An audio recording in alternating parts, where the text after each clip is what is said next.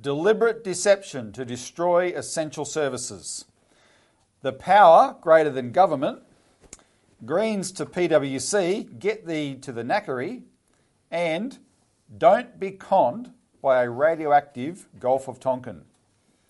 Coming up on this week's episode of the Citizens Report.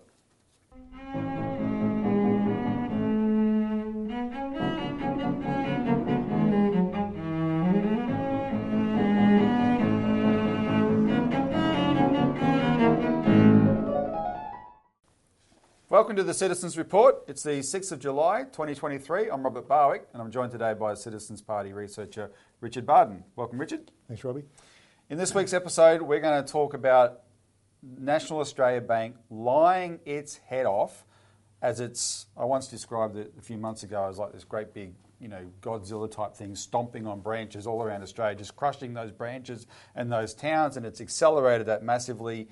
Um, again, with a great big middle finger to the Senate inquiry, but they're lying. They're deliberately deceiving the public and the government, and the government's got to take them on. We're going to talk about that. But then we're going to talk about how there is a power greater than government, Richard, and that's why NAB's doing this, because they are the power greater than government. We're going to show how that works.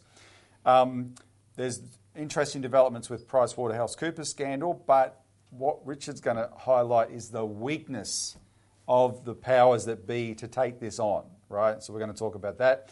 And we're going to talk about, and actually, I've changed my mind, Richard. We're going to start with this. We're going to talk about the what we discussed last week, but it's but it's getting urgent.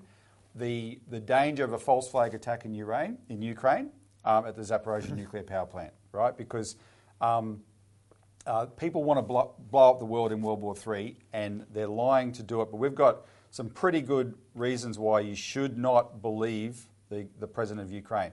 Before we get into that quickly, just remember um, help us get this out by liking the show, sharing it as widely as you can on all your um, socials and emails, etc. Subscribe if you haven't already, and remember click the bell icon when you subscribe. Please comment below, help us generate um, engagement with the show that way, and, and uh, encourage the Google algorithm to share it more. Um, and also donate. The Citizens Party, there's a button below. The Citizens Party is not here for commentary, we're here for activism. We're here to in, intervene on these things that we're talking about, and we're running the campaigns that highlight these issues. If you can support us, please do. We appreciate all the support we can get. Um, but like I said, let's turn this over. Richard, we're going to start from the, from the bottom because this is actually quite urgent. Last week we talked about this, um, Elisa and I did. Um, but the, the Ukrainians are not backing off. So you're getting this, this line coming, people would have heard it. You're getting this line um, uh, coming out of Ukraine that uh, there's going to be, the Ukraine government is accusing Russia of planning a false flag operation at the Zaporozhye nuclear power plant. Mm. So the Ukrainians are accusing the Russians of that. We're saying the opposite is true. It's the Ukrainians that are planning a false flag attack.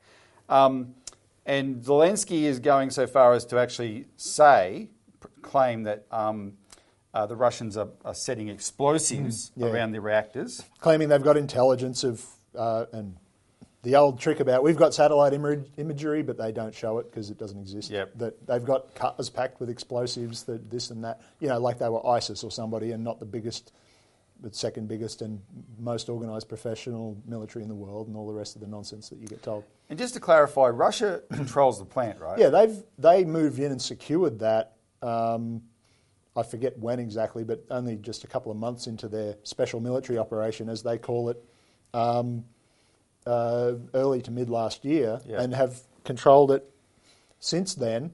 Um, and have been managing the safety. And the Ukrainians have been shelling it since then. Yeah. Um, and yet we're supposed to believe that now Russia's going to blow that up because reasons. Because and, and Russia would would risk the radioactive fallout in the territory it controls and all this kind of stuff. Yeah. It's just it's just nuts. Um, but we're supposed to buy into that kind of line because Russia is, is 100% evil and Ukraine's 100% Oh, good. yeah. And also because all this nonsense in the media about how Russia's losing, and it's funny how it's been losing constantly for a year and yeah. a half and hasn't actually lost anything. Well, so there's one, there's some information that I've seen this week that I think um, is everything almost people need to know about this because you're not going to.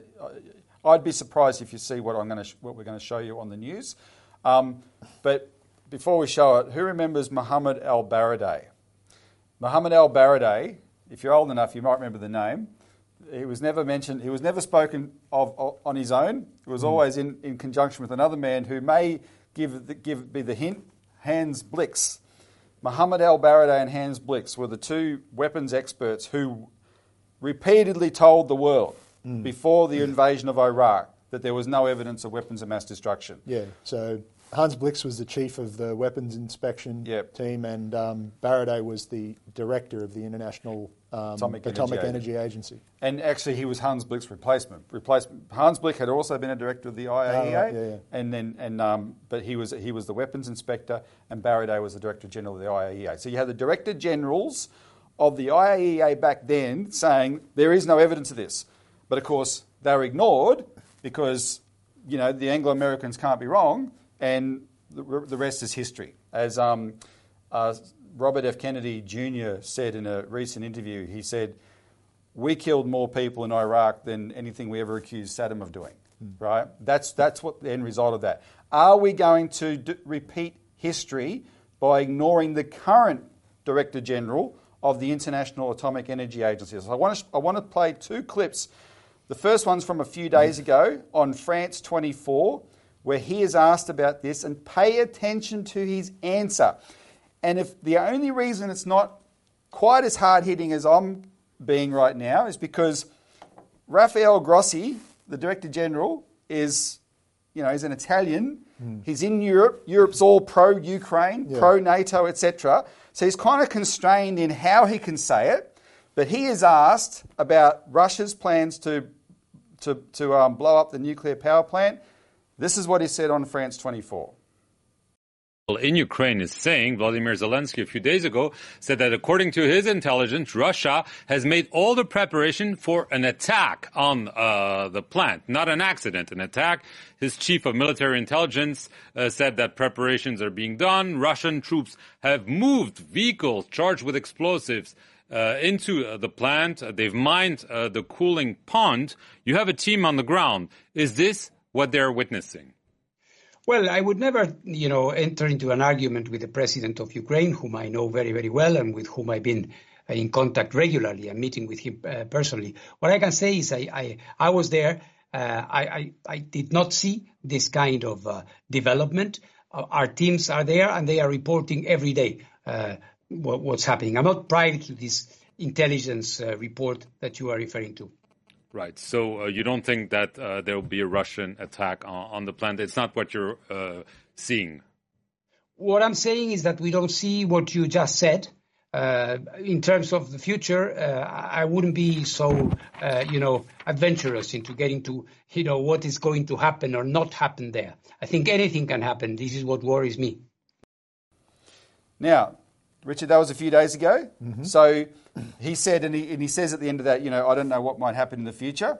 Well, he was asked again yesterday. Yesterday he's in Japan, in Fukushima, because he's there to talk that the Japanese are going to release water from Yeah, the waste, contaminated wastewater. contaminated all the rest of it. wastewater. So he was there. To, that's his job to, to sort of you know sign off on those sort of things, etc. He was there at Fukushima, so he's mainly talking about the, the Fukushima issue. But naturally, he was asked about this again. Look at his answer. Zaporizhia, as you know, um, uh, we have a permanent presence. There is a permanent uh, mission of the IAEA there. I have been in contact with them today, just a few hours ago. Um, we are aware of these uh, um, affirmations, these statements from both sides. You refer to President Zelensky's statements, but the Russian side has also come up with, with uh, some of these things. What I say is what I said at the United Nations Security Council. A nuclear power plant should never, under any circumstances, be attacked. A nuclear power plant should not be used as a military base. The IAEA is there to uh, um, observe, to monitor this, and to inform the world community if uh, this happens. In our latest um, inspections, we haven't seen any mining activity, but we remain extremely alert. As you know, there is a counteroffensive ongoing. There is a lot of combat I have been there a few weeks ago, and there is combat there, very close to the plant. So we cannot relax, and we will be uh, informing and updating uh, constantly. I mean, it's clear cut, hmm. right? They're there. This Yeah. independent agency is there. Everything Zelensky is saying the Russians are doing, they should be able to see it if they're doing it. And he's saying, we're not seeing any of it. Yeah, to be clear, they've when the Russians secured that plant back whenever it was last year, they called in the IAEA crew. they wanted them on, on site to keep an eye on that power plant because it had, uh, including because it had been damaged by Ukraine shelling its own nuclear power plant. Yep. Because um, it, and that was actually part of the reason that the Russians took complete control of it. They were jointly administering these facilities under a under a de, not exactly a deconfliction agreement, but there were uh, and not the Ukrainian army, but there were local security forces whose job it was to do this stuff. Um, and they hightailed it out of there um, in some of these places because the Ukrainian army was shelling them because they were there, and so were the Russians. And so, so they called in the, the the Russians called in the IAEA to make sure that they had were there to keep an eye on what was going on. Well, now that you told me that, I'm now worried that the next narrative that's going to form is how Russia somehow secretly controls the IAEA, Mm. right? This is the sort of these are the sort of lines that the um, Anglo Americans are capable Yeah. of spinning. Let's just talk. The last thing to comment on though is there is a lot of there's there's good reason to be afraid that all this is there is a false flag being planned. Mm. They're accusing Russia preemptively as the cover for what they plan to do.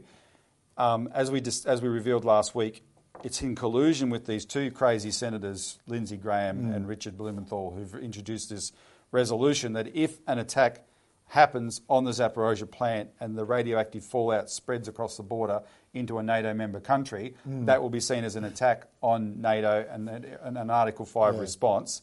So that's what they're setting up. But there's reason to fear they're setting this up to happen before the NATO summit in Vilnius. Yeah, yeah, the one that um, Albanese and uh, Prime Minister Chris uh, Hipkins from New Zealand, the new guy who replaced Ardern, um, have both been pressured into going. yeah, to they weren't gonna go. After they initially said, "Well, you know, we don't really need to go to that. You know, we've got We went last we're, we're already supporting Ukraine, you know, and we've got things to deal with at home with all of this stuff that's going on." And so then they get squeezed by the Americans. So that makes you worried that just that pressure, that the fact we know that pressure was brought to Hmm. bear, there's a lot of there's a lot being put on this NATO summit, right? And if this happens just before the NATO summit, that NATO summit may be World War Three. Yeah, and I, and as for the planning of the actual operation, I would my money would be on the Brits as usual, um, not just because I don't like the British establishment, And you're Irish. but um, remember they're the ones who have been screaming about this the longest. Their Yep. experts have been in there since 2014, three days I think it was after that. They're they're they're uh, guys advising on these kind of operations, set up the the disinformation networks um, that leaves anything they even accuse the Russians of doing in the dust. Yeah. um, fake news outlets, pretend, you know, astroturfed operations. They're also the ones who proposed, basically, their institutions, RUSI, the uh, Royal United Services Institute, have been proposing these kind of things openly for a year. Um, and they're the ones who gave the Ukrainians the weapons that the only weapons, so far as I know, um, that they've been supplied that would be capable of doing a strike like this the Storm Shadow cruise Right, missiles. right. Because everyone, remember, as much as as many weapons and things as the Americans have, and the rest of NATO have poured in there, they've held back on giving them the, the, the high powered, longer range Hmm. um, missiles for the um, for the missile launching systems that they've supplied them, so that they don't go too far, you know, off script. Yeah. It's the it's the British, like they've always done. divide and perfidious Albion, divide Um, and conquer. Yep, um, learnt well from the Romans. If And- um, our, and, our, uh, our, our, our friend, our mutual friend who's in the office here, Sleeman, who's been on, the, I think you might have done a show with him, Hmm. uh, as he reported, revealed, told us that there's an Iraqi saying: if you come across two people fighting, look for the British. They would have started it. Yeah, and apparently the Persians say if you trip on a stone in the road, it was put there by an Englishman. so I've been told. I don't speak Persian, but apparently, um, but no, they they um, this is what they do. This is they engineered World War One. Yep. They financed the Nazis into power in Germany to make sure World War Two happened, um, and they try and when their empire And they stopped and now peace it's a year ago. They stopped peace. Yep, they're the- exactly, they're the ones who Boris intervened to Johnson stop who it. flew in there to, to stop it. Um, all right, we should move on for the sake of time. Final word: If it happens, don't believe a damn word that comes out of the media that's going to automatically blame it, quote Zelensky, and blame it on Russia. Ukraine and its demented backers would have done it, hundred percent, no doubt, no nothing. Right? This is the kind of evil our side is capable of. That's why we've led with it. All right, let's get on to the other great evil, though, which is the evil of finance, which is not disconnected from all these things, but um, uh, deliberate deception to destroy essential services. And we're going to be talking about the National Australia Bank. Right now, National Australia Bank, which was the only bank to defy the Senate inquiry into regional bank closures. So they, the senators wrote to all the banks, and Commonwealth said, yep, okay. And they, the senators asked, pause your closures while we have conduct this inquiry till December. Commonwealth Bank said, yep, no worries. Westpac said, yep, we're going to pause the closures of these eight branches and secretly went and closed seven others. But they tried to hide that bit, so they tried to half accommodate the Senate. ANZ said, well, our closures are, our closures are too far gone. It would be more disruptive if we pause them. It would be more disruptive to the town. It'd be more disruptive to the staff. It's like, oh, Figure that one out. Cry me a river. Um, but they said we won't do any more closures. National Australia Bank said to the Australian Senate, sorry, f- sorry for, I apologise for being crude, but that is exactly what they did. They said, no way, no how, we are not going to pause our closures. And they have been on an absolute tear. So just the last few days, get this. Here's, a, here's some of the um, uh, branches that they've either closed or they've announced. Gilgandra in New South Wales, Warren, Wellington, Condobolin, Gundagai, Temora, Lake Cargelligo, and then in Victoria, I, I think Tatura is in Victoria. So. In Victoria, Tatura, Kilmore, and Kyneton. And the Kilmore branch closes today, literally today. And on the same day the Kilmore branch is closing, NAB has announced the Kyneton branch will be closed. And so the poor people of Kilmore who've been thinking, man, to go to the bank, I've now got to drive to Kyneton. And hmm. they've been planning that for a few weeks. It's like 40 kilometres away or something. 40 minutes away. So that's, that option's been taken away from them, right? They are just on an absolute tear. Well, But- I'm looking at these towns in New South Wales too. A lot of those are strung out along the main road, yeah, yeah, that's right. um, up through the middle of the country, or the middle of the eastern part of the country. they're not they're not giving people much in the way of options, right, to go somewhere else. Well, they, they say they are. There's, we'll come to that in a minute. They're saying, oh, you can go to the post office, but we'll come to that in a minute. Um, however, breaking news: Dale Webster, the independent journalist who writes for the Regional and um, was, has played such an important role in getting this inquiry up, she has caught NAB out deliberately deceiving the public and the Senate. That what NAB has been doing has been providing fact sheets to the branches that they've been closing, and those fact sheets we've talked about here before. So the first thing we highlighted from these fact sheets is how, um, you know, uh, NAB is just setting uh, quota-like targets and not really caring of the actual impact of what they're doing. So, for instance, they've said the, the fact sheets say, oh, 90% of the people at this branch are registered for online banking. But then the same fact sheet admits that only 25% of them are regular users of online banking. Which is to say, the other 75% visit the branch. Which is that's right, that's right. So, but but they don't care. They've the, the, the, the staff of these banks have reported that they're under enormous pressure to sign everyone up to online banking, and so we've made the point that, that these fact sheets prove that NAB and the other banks are not following the market; they're forcing the market, right? So they reveal that, but then they actually have figures of branch visits, and what Dale Webster was able to confirm because for the um, for one of these branches this fact sheet was slightly different than the other ones. They had this little uh, asterisk to add a caveat to their definition of a visit, and the caveat said over the counter interactions. And Dale Webster questioned that at NAB, and she's written an article about this. And NAB acknowledged that what they're t- all they're talking about, that they're counting as visits, is over the counter transactions. If you line up at the counter and actually transact at the counter, that's, that gets counted. No other reason to go to the bank gets counted. So when they're talking about bank visitation, the traffic is down, they're not counting the host of other reasons people go to these branches, Yeah. which include, I mean, you might have your own view on that, but uh, uh, uh, Dale covered uh, this in her article. We've published it in our magazine this week. So, sort out IT issues. That's one reason you go to a branch, Online banking that doesn't work. Which is which will be a growing like that. That's a growing reason for them to go, right? Um, and you quoted something in the media today about that, where the number one reason people in, in some kind of survey. Yeah, I forget who did the survey, but it was um, saying that the main reason that they want to keep Branches. cash and keep bank branches is because um, these online services are, are not reliable and um, subject to fraud. Yeah, and yeah, massive amounts of fraud. Yeah, so so so when you have a problem with online banking, often you have to go to the branch to sort it out, right? That's a reason people are going, and it's not counting, and that reason's going to go up, and they're not counting it. Um, provide proof of identity documents. Remove or add names to accounts. Appointments for term deposit changes. To speak to staff about loans. Meeting with managers or any other activity that is not a deposit or a withdrawal. That's all not counted.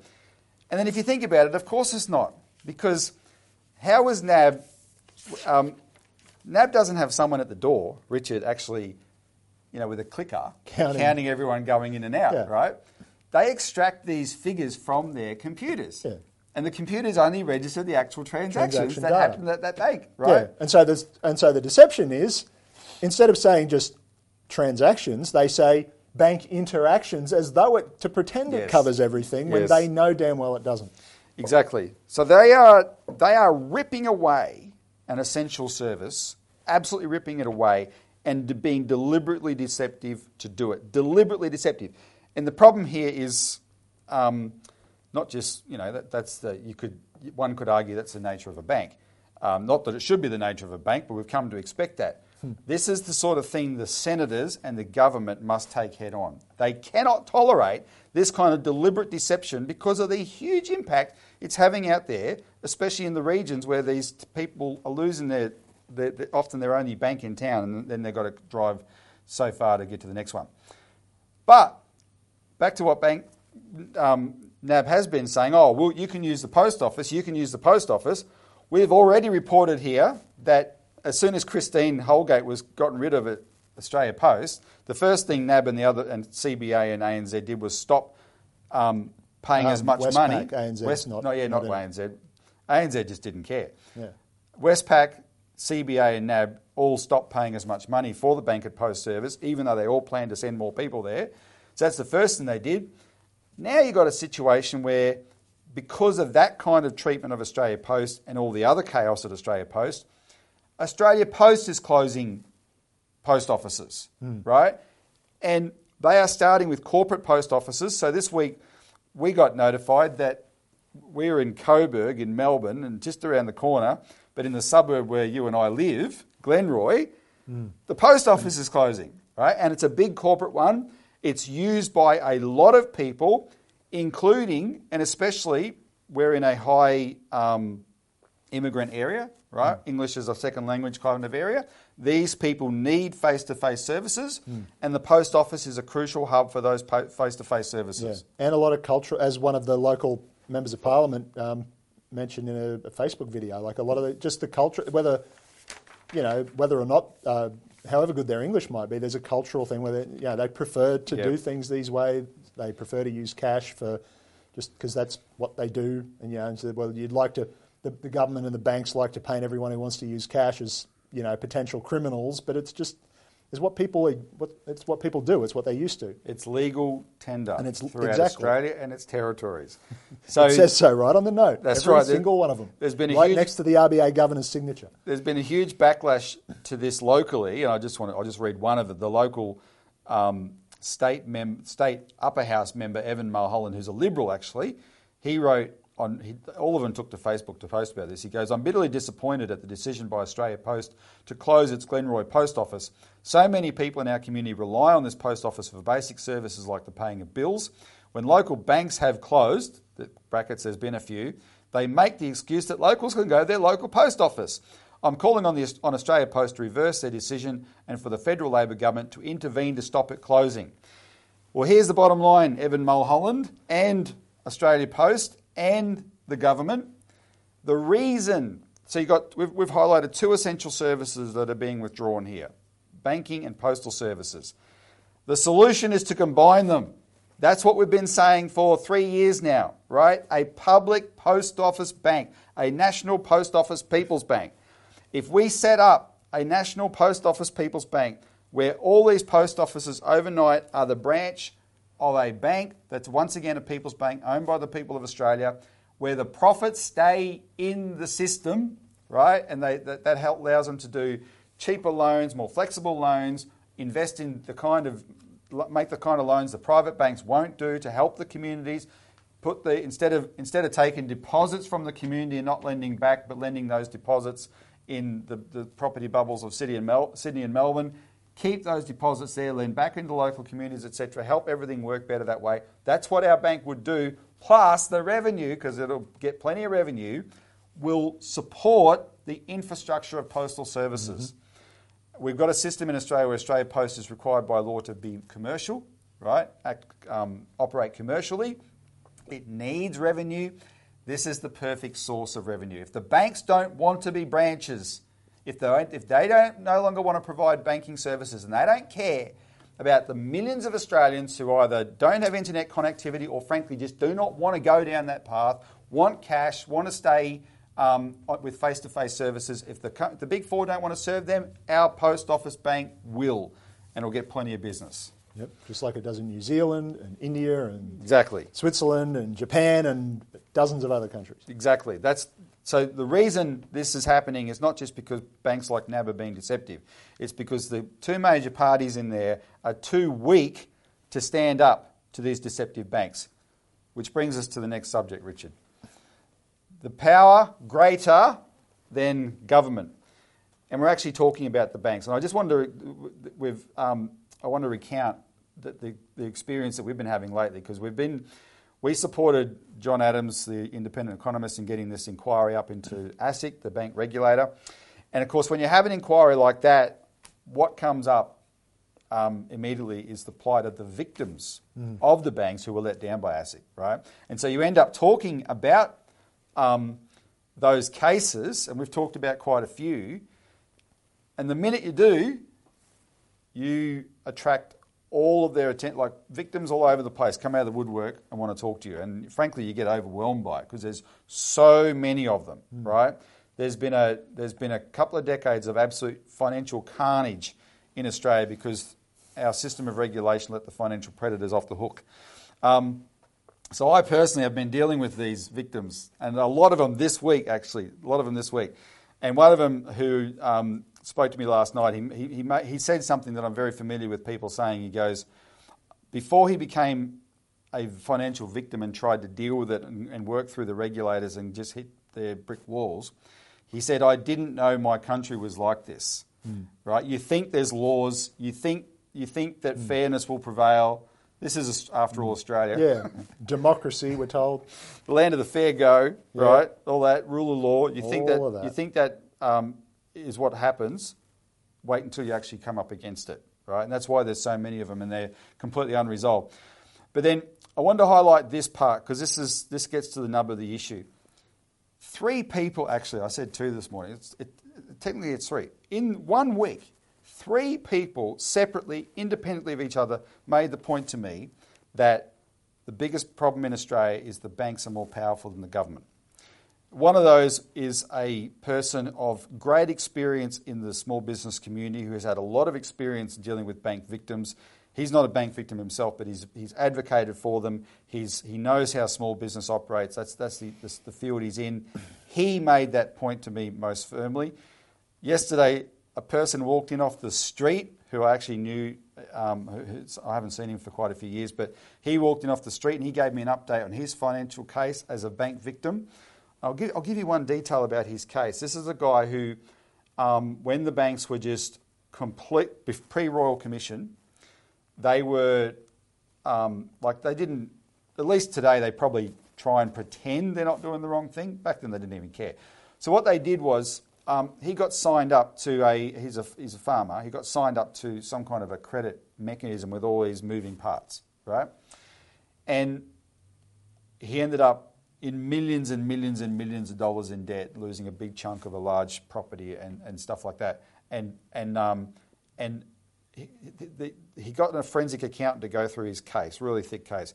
The forensic accountant showed that if this, at a time when interest rates were three percent, if this guy had borrowed at 8.9%, nearly 9%, and had all the conditions, all the farming conditions he'd gone through, etc., but all the all the fluctuations in financial conditions, if everything had been the same, and he had a much he had a, he was paying a much higher interest rate all along, he would have been out of his debt problems within three two to three years.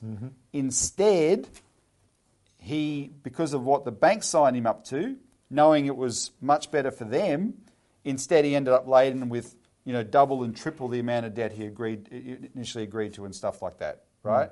Um, that's, this is just one case. This- that's an example of a bank saying, you know, not how can we help this customer. They're mm. saying they're saying how can we use this customer to sign up to a product that'll give us maximum bonuses, etc., etc. And that mm. went on across the board, and that's one of the reasons there's so many of them. So he said to me when he was giving me an update, he said, you know, and he's, he's just talking about how it's been a brick wall. He said, the banks are more powerful than the government, mm. right? He said that to me. And then the third person actually brought this to my attention. I want to play. I want to play a um, uh, a clip in a second, but um, he brought he, uh, James Shipton in 2019 was the boss of um, ASIC, the regulator. He was appointed in 2018 in the middle of the Royal Commission. Exactly. His first year as the Or, sorry, as- the end of 2017. his first year as the chairman of ASIC, he was because he'd come from Hong Kong, right? He, he's not to blame for any of the, the previous banking bad banking practices. He'd come in as an outsider. He's the chair of ASIC, and for the whole first year, he's watching his agency be flayed alive by shock and awe, uh, Rowena Orr at the Royal Commission, right? Um, and so when that Royal Commission concluded, he, like all the politicians claim to, signed up to the recommendations of the Royal Commission, including the, the, the very memorable one from Justice Hayne, who said, "Why not litigate?" Yeah, Right? Because there was like they had these other this other practice of enforceable undertakings. yeah, which they didn't enforce That's by and large. That's right. That's right. Um, so he he decided to apply the law. The law was there, and he decided to apply it. Now, the first this the small business expert who told me the government the banks were more powerful than the government. He gave me two examples of it. And the first example was in 2016 in South Australia. The South Australian government decided to put a tax on the banks. Mm-hmm. And of course, the banks did not like that at all. And it was a, a tax was going to raise something like three to four hundred million dollars, right? So out of thirty million billion dollars in profit, mm. it wasn't going to destroy it's them. Like, yeah, one tenth of one percent of their profits. even if it's even if though it set a precedent, and that's they were worried about that, that, that if South Australia got a bank tax up, all the other states would want one as well. So you can work it out pro rata that if even if they had all copied it, hmm. that would have been like two to three billion dollars. Yeah. Right. so that so Still there's only seven states and territories. We don't Yeah. have 50 of them like the Americans. That's right. Still, life. still plenty of profit. Still plenty of profit. But of course, no way, no how, where the banks were untouchable. So what did they do? They stopped lending to South Australia. Hmm. Suddenly, it became very, very difficult in South Australia to get a bank loan. Hmm. And as as my um, small business expert source said, it's not bank spending that makes the economy go. It's not government spending that makes the economy go around. It's bank lending, right? Bank credit from banks is the is the blood in the in the arteries of the economy, right?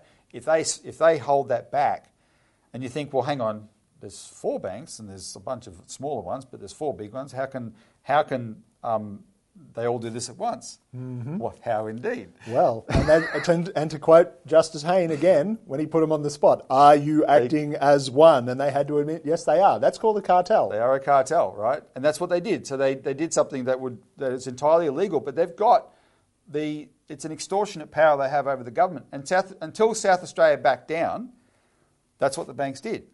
And his other example was in 2019. This period, straight after the Royal Commission, James Shipton says, We're going to start litigating, right? He dropped enforceable undertakings. The number of court um, actions against banks went up, he, he employed as, a, as head of enforcement a guy named Daniel Crennan, who uh, infamously to the banks said the banks should fear us, mm-hmm. right? I, I, suspect those were his um, uh, political last words, really. right? That signed his political death warrant. Um, and so they said, we're going to enforce the law. They didn't change the law, mm. and it came down to responsible lending, this responsible lending law. And I want to play this clip about that. So there's a, there was a responsible lending law that had been on the books for 10 years, and the banks had basically been allowed to ride roughshod over it and ignore it. That's why most of the cases of bank victims were people who um, there was a very strong argument for they shouldn't have been um, given those loans in the first place. Yeah. And, and the, the, the novice might, or the, the layman might think, oh, well, you know, maybe that's the banks being nice to the people. No, no, no, no, no. The banks don't do these loans as favours to people. They get to that loan is an, the minute they write it, that's an asset to the bank. And some the guy who helped approve it gets a gets a bonus straight away, mm. right? And there's and there's trailing commissions and all these sort of things that all came out at the Royal Commission. So they were writing these willy nilly, and it's a similar thing to um, that that scene in The Big Short where they, they go to Florida and they talk to the to the two brokers, right? And they and they ask the dumb question, how many do you get turned down? And the brokers just looked at each other and laughed. What do you mean turned down? None of these loans get turned down. What are you talking about, yep. right? And then they go and ask the pole dancer she's got like three mortgages. That's right. And uh, the main character leaves there and says, "There's a bubble. There's a bubble. Short it." So this is what was happening. This, this, all this was happening in Australia. And Shipton said, "Okay, there's a law here for responsible lending. We're going to enforce it." And what did the banks do? They went on a credit strike. They stopped lending money. So we're going to play a clip from, um, I think it's March or so 2019. This was on, um, there was a YouTube channel, uh, there was a, it was on Sky, I think, Money Matters. Um, so this is Ticky Fullerton, and she's talking, she's going to, she's going to show a clip from David Murray, um, and then she's going to interview James Shipton. And so I'm going to play these two parts, we'll just play them uh, back to back, um, where what I want you to pay attention to, though, is one of the aspects of this is Ticky Fullerton is taking, giving the banks credibility that, um, you know, the banks that their excuse is real. The banks are saying, "Oh, these law, what you're doing to us is suffocating us, essentially." And James Shipton is saying, "No, the law is the law. We're just enforcing the law." Mm. And that means In just doing what they what ASIC ought to have been doing for the previous exactly. decade and wasn't. Exactly. So, roll the clip. Well, these last few days has seen an extraordinary face-off between banks and regulators, much of it down at the AFR's Banking and Wealth Summit. The issue? Whether the actions of the corporate watchdog ASIC bearing more teeth these days, is contributing to the credit squeeze, which is making borrowing for families and businesses noticeably much harder. Bankers first. Uh, this was AMP chair and former CBA chief David Murray. What we want the banks to do is to, to keep credit formation open. And to, to do that, um, th- they need to be well run uh, and they have to be able to form judgments themselves as prudent bankers always have. Uh, if we start to close down their capacity by diverting their attention off to millions of pages of black letter law uh, the fear of reprisals from regulators, and most importantly, the responsible lending laws, then they will not do that. So, if, if we're to keep credit functioning during a downturn in the economy, and we've had 27 years on the trot, so we have to think about it. It's our job to think about it. Well, let's go back to our top story. Around bank responsible lending laws, ASIC chairman James Shipton agreed to talk a little more about his view that the banks were peddling a myth in linking the laws to a credit squeeze. I spoke to him earlier today.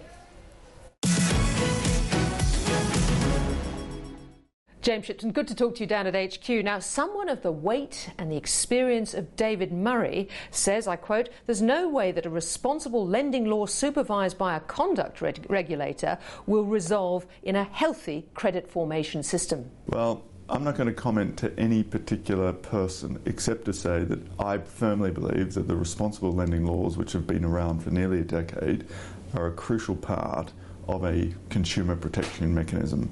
I also think that they fundamentally assist the uh, good governance uh, and good business of a bank. Uh, and therefore, we've always been actively engaged with financial institutions on how to sort of best utilise um, that important mechanism.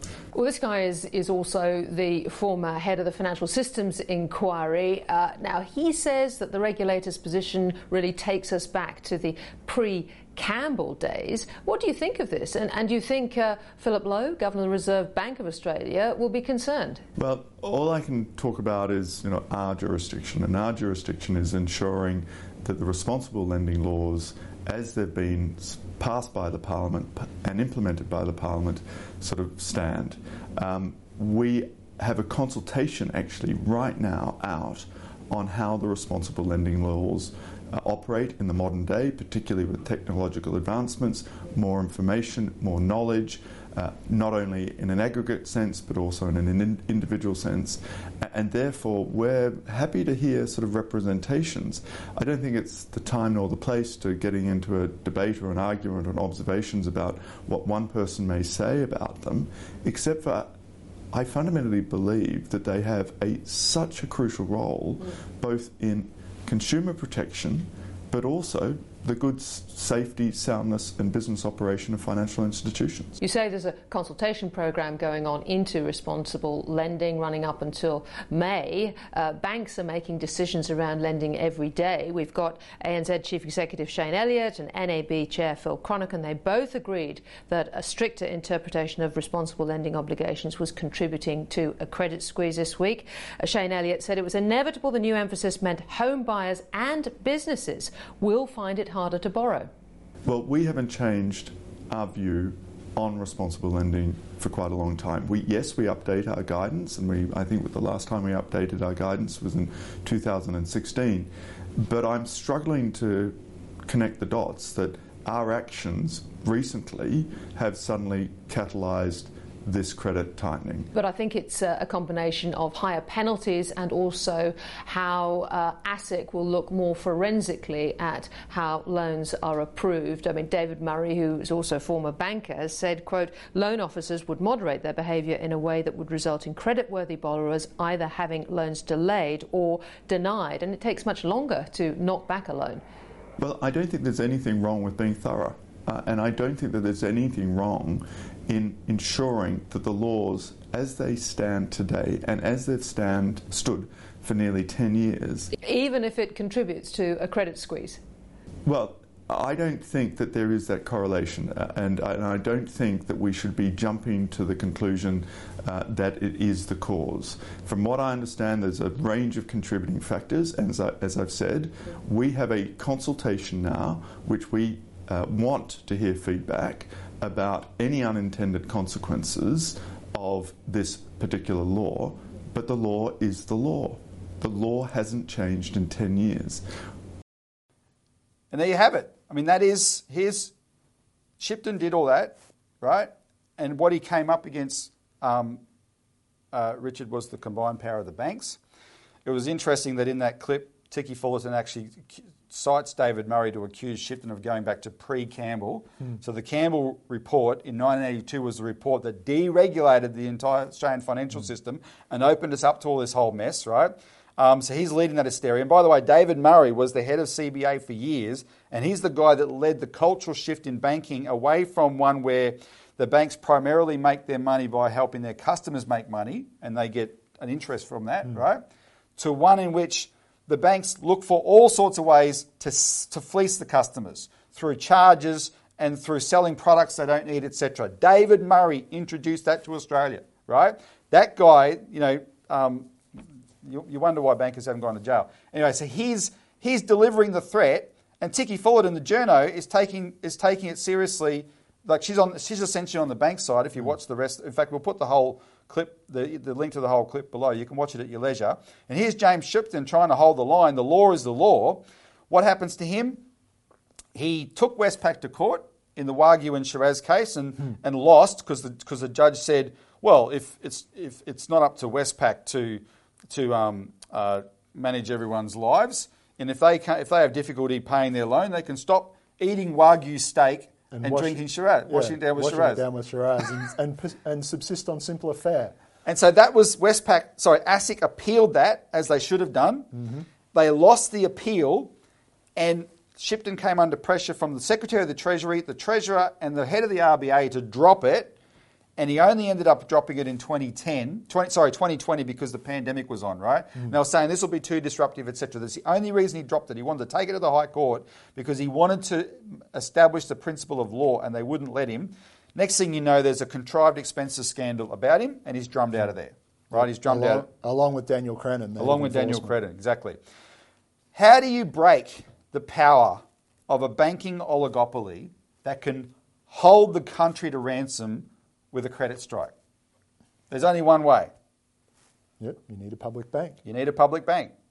You need, this could never have happened under the Commonwealth Bank.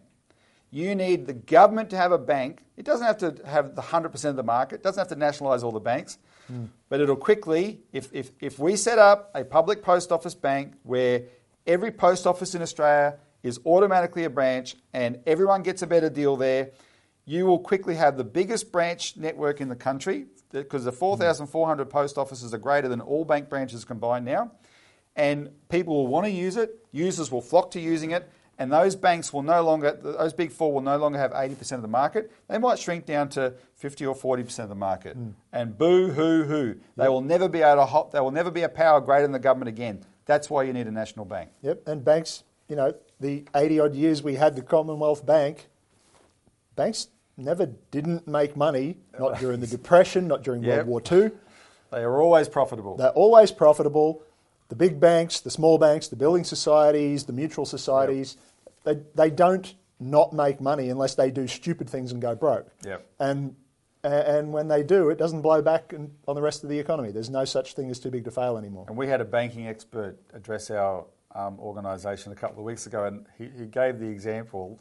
Um, uh, Mark McGovern, I'm talking about actually, and he, he made a submission to the Royal Banking uh, Senate inquiry into bank closures.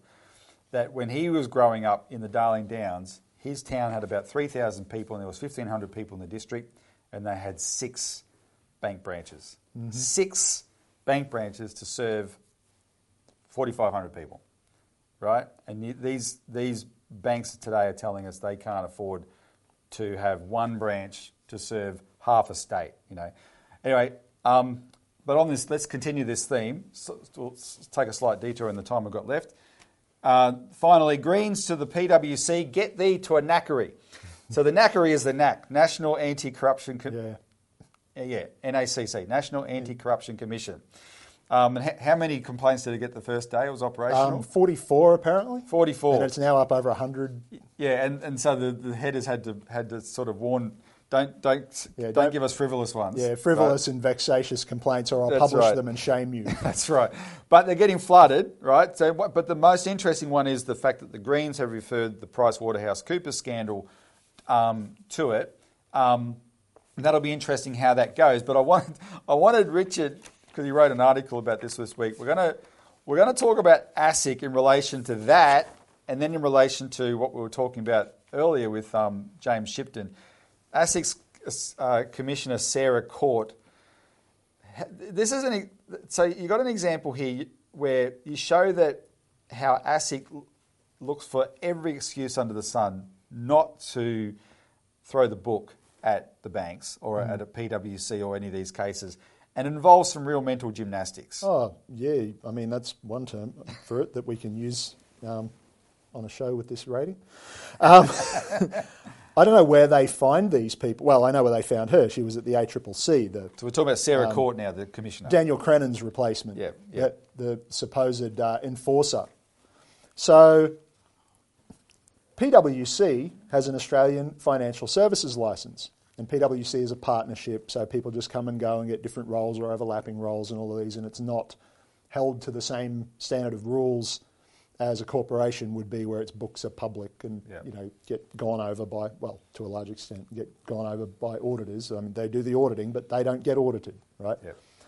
PwC has a uh, has a financial services uh, license, and it was caught out, as everybody probably knows, um, using secret information from the government to help it that it was consulting on the development of new tax laws than the previous Liberal government, um, you know, ten years ago, starting 10 years ago, um, and uh, helping its corporate clients dodge those taxes as soon as they came into effect.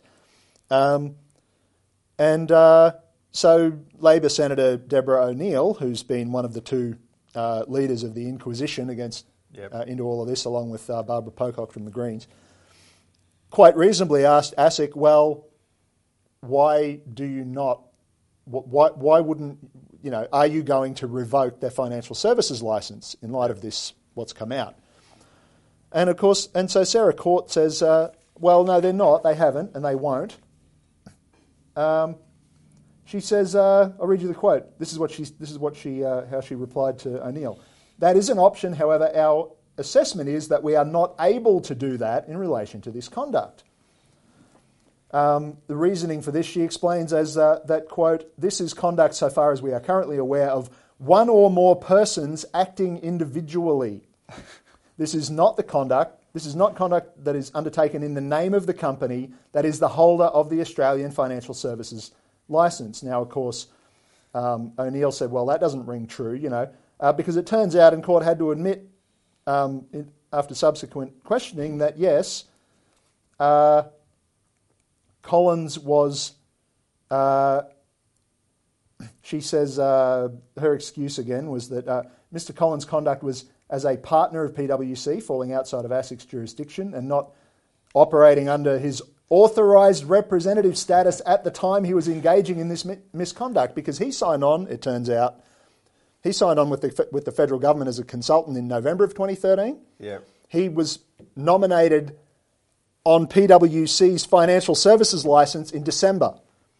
Ah. Within weeks at most, possibly days. Yep, I don't know. yep. The, the exact timeline hasn't been published to my knowledge. But so, So he's on the license, yep, but she's she's now the reason she's the jurisdiction thing is because PwC is a partnership, it's Yeah. not a corporation, and ASIC enforces the Corporations Act. yeah. But they also enforce financial services, That's which is why they're a banking regulator. That's right. Along with APRA. So, so this is all important. So, she's saying that even though he had the inf- was privy to the information from the government because he was Hmm. part of the consulting crew, he passed that on to his colleagues at PwC, in Australia and worldwide. and they co- they coordinated at the night Joe Hockey announced these tax changes in the budget. An email was sent out. Emails were sent out by these people to all their clients saying, "We can help you get around these Hmm. and on spec changes." to other companies that they wanted to recruit as clients. And Sarah Court is claiming all that activity is them acting as individuals. Yeah, yeah. a bunch of individuals acting together, you know, like the banks aren't a cartel, I guess. And then two, a day or two later, PwC turns around and proves she's at best incompetent by saying by firing people across their government engagement division, Yeah. their risk, their chief risk management officer, um, and the head, the former head, who was at the time head of their uh, uh, financial advisory um, section Sarah, Sarah Court's comments there. for being involved in this scandal. Just to be clear, Exactly. for, be, for colluding with the guy who's who was who's being investigated by the police now for criminal misconduct. so PwC has now been forced to take, to take tougher action against itself than ASIC is willing to take against it. Yeah. ASIC, this is I this mean, is a talk about- regulator looking for an excuse not to regulate. Talk about not reading the room. I mean, right. So in the time we've got left, let's while we're on Sarah Court, back to the banks. Um, you found in, in, in light of this, you went back and saw Sarah Court's uh, interview when she did come or listen to as a podcast. listen to yeah when she did take over the position Daniel Crennan had had under Shipton, she Hmm. took it over under Joe Longo, and she's explaining why they dropped the Royal Commissioner Justice Hayne's um, directive, why not litigate. Hmm. So what did she say about that? Well, she says, uh, and, and bearing in mind, Joe Longo was a complete failure, but uh, on purpose, apparently, according to um, what we've been, what we've uh, dug up and published, uh, as an enforcer at ASIC earlier on in his career, and then became a corporate lawyer in the meantime. Um, this lady was a uh, commissioner at the ACCC before moving across to ASIC. She says, "Well, you know." Uh, it was not a particularly helpful phrase because, of course, there's a, often a myriad of reasons. Myriad means 10,000 in Greek, by the way. there's often a myriad of reasons why you might not litigate.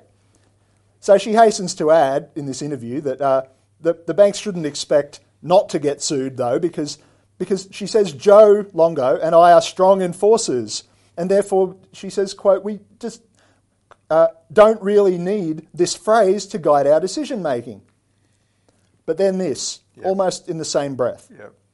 So she acknowledges this is in this this is December 2022. This interview. She acknowledges that before, during, since the Royal Commission says there's been continuing misconduct by the banks, with ASIC receiving quote similar numbers of breach reports about systemic issues that are impacting large institutions. Um, and she said uh, that, re- that are requiring wide scale remediation programs. So, this is your fees for no service and, and charging dead people and all the rest of the Yep, stuff, yep. various rip offs, um, as there were before and have been all along. She says, but, um, but we obviously cannot litigate each and every one of those.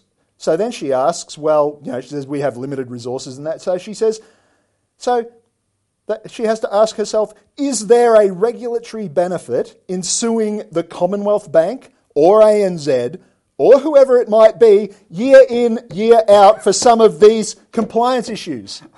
End quote. The same thing that they've been doing all along and are still doing now. Which, But which that's what- what but- she's acknowledging. But what would be the regulatory benefit in suing them for all of these things? Gee, I wonder what that might be. We can't. We can't exactly. Maybe to stop them from doing it year in and year out.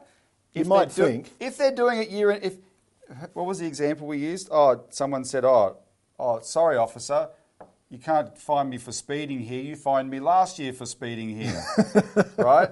If they're doing it year in year out, you, why are the banks are above the law?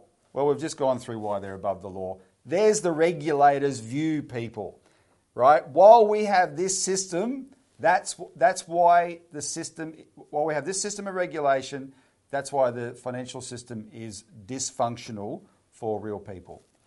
But we've run out of time. So, um, Richard, thank you very much. Appreciate the work you did on that this week. It was very, very enlightening. Thanks. Um, take the warning seriously that we started with people. Let's keep a close eye on that. But also, I hope we've said enough today to, you know, motivate you to keep fighting with us against to clean up this banking system and for a public bank that can break their power. That's the number one objective. So, thanks for tuning in. Tune in next week for more of the Citizens Report.